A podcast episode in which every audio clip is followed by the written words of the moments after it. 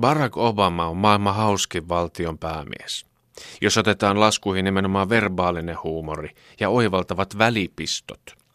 Tahattoman hauskoja valtiojohtajia on tietenkin paljon, mutta he ovat hauskimmillaan kun eivät puhu, valmiiksi puettuina ja väärään kameraan intensiivisesti katsoessaan. Mutta Obama osuu ytimiin aina, kun mikrofoni saatetaan nenän alle. Saman illallispöytään Obaman kanssa rojahtaneet ovat poikkeuksetta yksimielisiä siitä, että tämä maailman mahtavimman valtion johtaja on hauskempi kuin kaikki tunnetut ammattikoomikot yhteensä. Kyse on paljolti myötä elämisen ja eläytymisen kyvyistä ja oikeasta ajoituksesta. Täytyy olla pöytäseurueen maailmankuvasta oikeaa taustatietoa, johon heitellä poikittain osuvia kapuloita. Kun on taito löytää asian pientareelta joku oivaltavasti vieraannuttava havainto, kuva isonee. Nauru pääsee esiin. Illan ensimmäinen nauru on tärkein. Se jää leijumaan ilmakehään. Ikuisesti.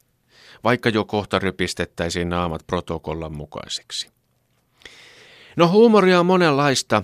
Huono huumori on sellaista, jossa yritetään naurattaa, olla alleviivatusti niin hauskoja. Huonokin huumori saattaa naurattaa sellaisella hyökkäävällä kostean rykivällä tavalla, mutta ei pitkään. Sen jälkimaussa on jo viimeisillä tahdeilla närästävää ilottomuutta ja ylikansallista halvalla tuotettua typeryyttä. Voisin kuvitella, että kun Yhdysvaltain presidentti taas kerran hautoo huumoriarsenaaliaan ja kenties testaa tavarahississä kabinetin pojilla juttujaan, niin kuin kaikki oikeat koomikot tekevät, hän heittelee sellaisia pähkinöitä, joissa riittää natusteltavaa. Kenties kabinetin pojat häkeltyvät virkansa puolesta ja kohentavat kilpaa kravattisolmujaan. Sitten kuuluu täydellisestä sinfonisesta hiljaisuudesta nousevaa hörinää – sitten pitää jo tavarahissin kuunteluoppilaan nahkaa hanskallaan vaimentaa toisessa aallossa palleasta saapuva tsunami. Oikea nauru. No onko se ongelma, että maailman mahtavin valtiojohtaja on noin hauska? Että ennemmin tulee tahdosta vapaa itku ennen kuin nauru suostuu loppumaan?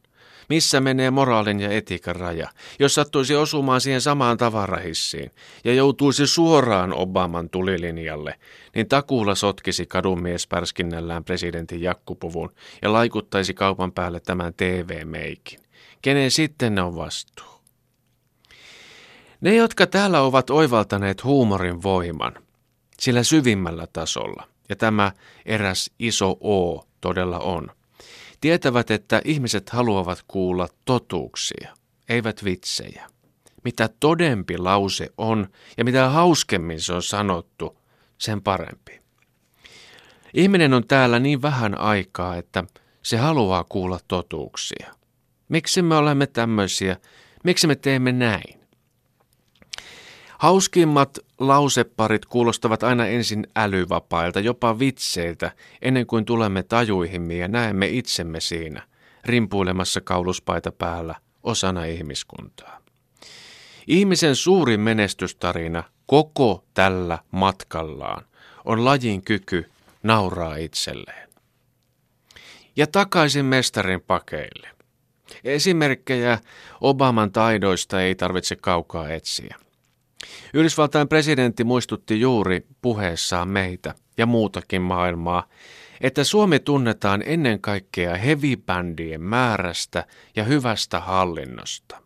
Hän uumoili, mahtoiko näillä hienoilla asioilla olla yhteys. Suomalaiset hevipiirit riehaantuivat lausunnosta. Suomalaisissa hallintopiireissä ei ole hiiskuttu tavuakaan. Moni kaivoi jo esille satirin ja ironian työkalupakit varmuuden välttämiseksi. Ja ai niin, kun puhutaan huumorin maailmasta, joka on yksi, oikeasti naurattavat asiat ovat aina sellaisia, että joku loukkaantuu, pahoittaa mielensä.